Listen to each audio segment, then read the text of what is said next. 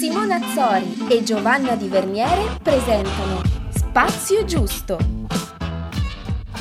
E benvenuti alla prima puntata della rubrica Open Space. Questa rubrica nasce con l'intento di accogliere nel nostro spazio persone che hanno fatto della loro passione una vera e propria professione. Il primo ospite è prima di tutto un musicista, ma anche scrittore, conduttore radio e tv, DJ, pilota e molto altro. Diamo il benvenuto a Davide Di Leo, conosciuto come Busta, il poliedrico tastierista di Subsonica. Innanzitutto grazie per aver eh, preso parte al nostro progetto.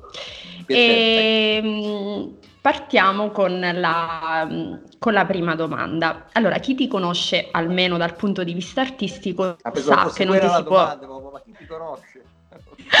chi ti con... No, no, sono certa che molti ti conoscono e chi ti conosce dal punto di vista artistico sa che è difficile, non ti si può dare un'etichetta, cioè è difficile inquadrarti, darti un solo, un solo ruolo. Tu in quale ritrovi di più Davide? Partiamo so, così. Non lo so, forse Davide quasi da nessuna parte, però sicuramente diciamo che uh, fare quello che faccio vuol dire avere la fortuna di potersi esprimere in diversi, diversi modi. È come avere una tavolozza di colore. Alla fine noi guardiamo, raccontiamo. Che tu una volta lo faccia con la musica strumentale, una volta con una melodia, una volta con un articolo, una volta con un libro, penso che sia particolarmente importante messo il punto fermo del fatto di avere il minimo di senso critico per cui se non sai fare una cosa cerca di non farla. Poi quello va, va, è sempre come dire una sensazione un po' ondivaga, con un po' di presunzione, cerchiamo di, di fare il meglio che possiamo, ma soprattutto di, stro- di, trovare gli strumenti migliori. Quindi quando faccio tanto una cosa, poi me ne manca comunque un'altra, ma sono molto fortunato ho la possibilità di raccontare con tanti strumenti. Ecco, mettiamola così. Eh, ti, ti, faccio un riferimento a una puntata che abbiamo fatto precedentemente sull'autostima, verteva su questo tema e io citavo un, una parte di un libro che ho molto amato e in cui la protagonista diceva che era una persona piena di quasi, si sentiva arrivata quasi, si sentiva completa quasi e mi hai ricordato questa cosa, nonostante dall'esterno magari non, non, si direbbe, ma sei sempre in cerca di un pezzo mancante che non Beh, ti fa arrivare grande, mai. una grande fascinazione per le persone che sono perfettamente da qualche parte. Detto questo, senza che quasi. ne conosco veramente poche, detto tra noi. Anche quelle che lo reclamano, ogni tanto mi sembra di no. Però effettivamente sì, ma il quasi alla fine è un po' un motore, quindi sei eh. quasi arrivato, quindi comunque tu continui col passo, magari lento, magari pensi che sia l'ultimo, poi ti accorgi che non è l'ultimo, però è quello. Per citare me stessa, mi tengo i miei quasi perché mi stimolano ad andare avanti. Quindi... È benzina, sì. Comunque, okay. la musica è sempre stata lì presente per te, come un sottofondo costante, lo sapevi da subito chi volevi diventare o si tratta di un lento innamoramento? E qual è, no. se ce n'è uno, il tuo artista preferito in assoluto, colui che ti ha portato a seguire questa strada? No, sono stato molto fortunato perché ho sempre voluto fare il musicista da quando ero piccolo. Quindi quando ero alle elementari ho sempre pensato di, di suonare, insomma ho cominciato a suonare molto presto e ho deciso di fare il musicista, non è il mio artista preferito, però ho deciso di fare la musica dal vivo nel 1986 quando uscì il video di, di Living on a Prayer di Bon Jovi e vidi lui appendersi al cavo in mezzo al palazzetto e lì ho capito che ancora stavo facendo merenda c'era MTV, forse c'era ancora TMC2 non c'era neanche MTV ricordo ho visto il video forse TMC2 sì eh, no, che era ancora video music, certo, era ancora video music e lì ho deciso di fare il musicista. Gli ho detto, io voglio fare quello nella vita. Wow. Diciamo. Perseveranza anche, quindi da subito. Perseveranza e culo. eh, e comunque per me... Sì, però il culo bisogna cercarselo, anche quello. Dai. Bisogna farselo soprattutto eh, per arrivare. Un po' di impegno. Eh, comunque per me è fantastico sapere che c'è qualcuno che davvero ha l'intuizione subito, cioè voglio fare quello e si ricorda addirittura il momento preciso in cui l'ha scoperto. Sì, perché... sono stato molto fortunato. Molto bello. A me non è successo, quindi ammiro moltissimo. allora, fondi una, una band che fa, fa, successo, quindi va in tour, sei a contatto con il pubblico, ma come musicista hai anche composto musica per altri prodotti, dove tu sei un po' in, dietro le quinte. In quali dei due ambiti ti senti più libero di esprimere la tua arte e che differenze ci sono? Non c'è una classifica di, di piacere, di godimento, perché in realtà sono due, fai sempre musica partiamo dall'assunto che mi piace fare quello. Sono dei momenti in cui mi piace molto farla col gruppo, quindi con gli altri, perché lavorare insieme è molto bello, faticoso, ma molto affascinante. Ci sono dei momenti in cui hai bisogno di farlo da solo e quindi sei contento di farlo da solo. Ho la fortuna di poterlo fare in tutti i modi possibili. Diciamo che è come avere un ricettario infinito per cucinare qualcosa. Quindi pochi ingredienti, tanti ingredienti forse meno male un pochino di capacità di saperli mescolare, quindi è tutto complementare, non credo che ci sia una cosa che mi piace, perché probabilmente mi piacesse veramente tanto solo una cosa, fare solo quella. E eh beh, giusto. giusto.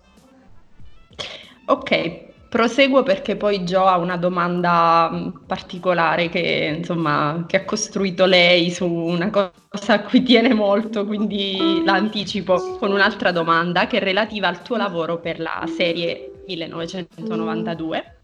Hai detto qualche giorno fa a Billboard Italia in live, noi stavamo seguendo, che il personaggio che hai odiato di più, che ti è stato un po' più sulle palle, è Leonotte perché ha una totale assenza di empatia. Ti volevo chiedere cos'è per te l'empatia e se è un filtro importante con cui ti rapporti con l'esterno. È un filtro fondamentale, l'empatia è per definizione quella condizione che riesce a metterti nei panni degli altri e quindi senza andare come dire, nel, nello scientifico e nel concetto dei neuroni specchio, però credo insomma che qualunque cosa tu faccia nella vita è un pochino scientificamente detto anche, eh, come dire, mettiti nei panni de- dell'altro del povero Cristo che hai davanti. Purtroppo non tanto spesso lo facciamo, quello che impari è che effettivamente, come dice, si diceva anche nella Bibbia, è bello essere trattati come pensi e speri possano trattare te quindi non lo so per quale motivo meglio, so che scientificamente ci sono proprio delle aree del cervello. Io una volta finì in uno studio di neuroscienze perché ero curioso di vedere se il cervello si accendeva, quindi andai a fare questa risonanza magnetica funzionale in uno studio per ballerini. Quindi mi misero nella macchina e mi misero a guardare questi video di ballerini e io avrei dovuto essere un ballerino, quindi capire se queste eh, figure che stavano facendo fossero difficili o altro.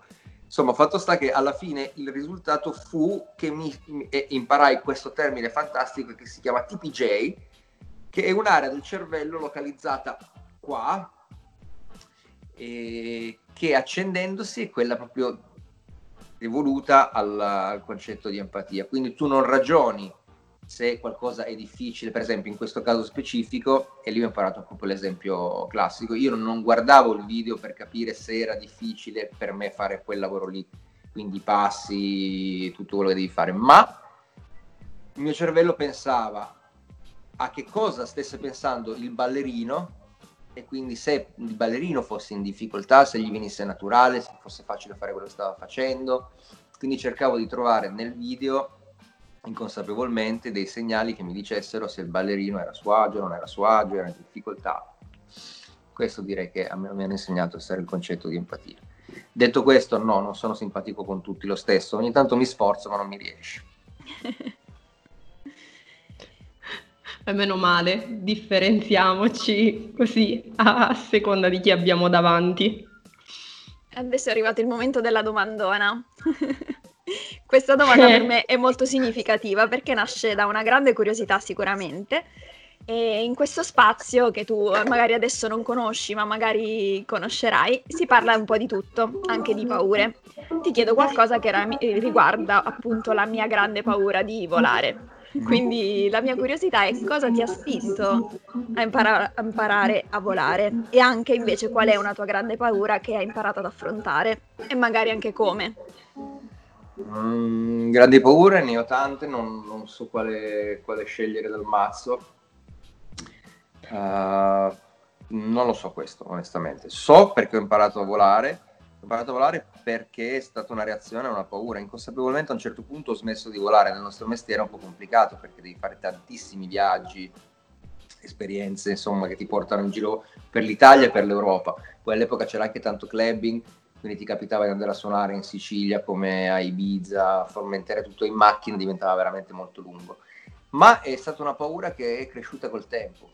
Ho sempre volato, poi piano piano ho smesso di farlo, quando lo dovevo fare ero veramente in super ansia. Quindi, quindi è stato, è stato come dire, una reazione alla, alla, paura. Poi c'è stata una coincidenza fortunata, ossia che il mio migliore amico delle elementari era un pilota cioè meglio è diventato un pilota, ma io l'ho scoperto rincontrandolo dopo più di vent'anni in quel momento storico della mia vita, ma non gli credevo perché in realtà lui era un menzognero, diceva un sacco di bugie, ma tantissime bugie. E quindi quando mi ha detto guarda sono un pilota di, di aerei commerciali, ho detto ma sì, vabbè, ci ho creduto relativamente. Poi in realtà ma abbiamo cominciato a parlare di questa paura e semplicemente ho scelto di bussare alla scuola di volo per togliermela. Da lì poi è nata la passione ha funzionato? Funziona. Ok, Funziona ci proverò allora. Perché razionalizzi un po' di cose, ritorni in controllo, probabilmente quello. In generale la paura di volare è sempre legata al fatto di non avere, non avere il controllo, quindi cioè, tu sali a bordo del tuo aeroplano, si chiude la, la porta della cabina di pilotaggio, sei nelle mani di qualcun altro, quindi devi lasciare completamente il controllo, avere una fiducia assoluta.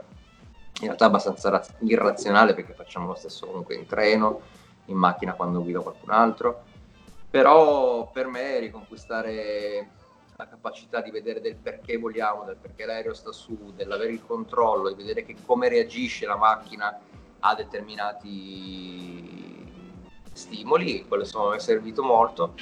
Da lì in poi mi è andato abbastanza liscio. Allora, Davide, hai anche parlato in un'intervista della tua ultima lettura, che era un libro sulla coscienza. Quindi andiamo sempre su domande un po' particolari. Penso che in questo genere di letture, questo, scusa, penso che questo genere di letture ci metta davanti a diversi quesiti profondi. Però io ti chiedo, qual è una cosa che ti fa davvero incazzare del mondo? È un po' marzulliana, eh?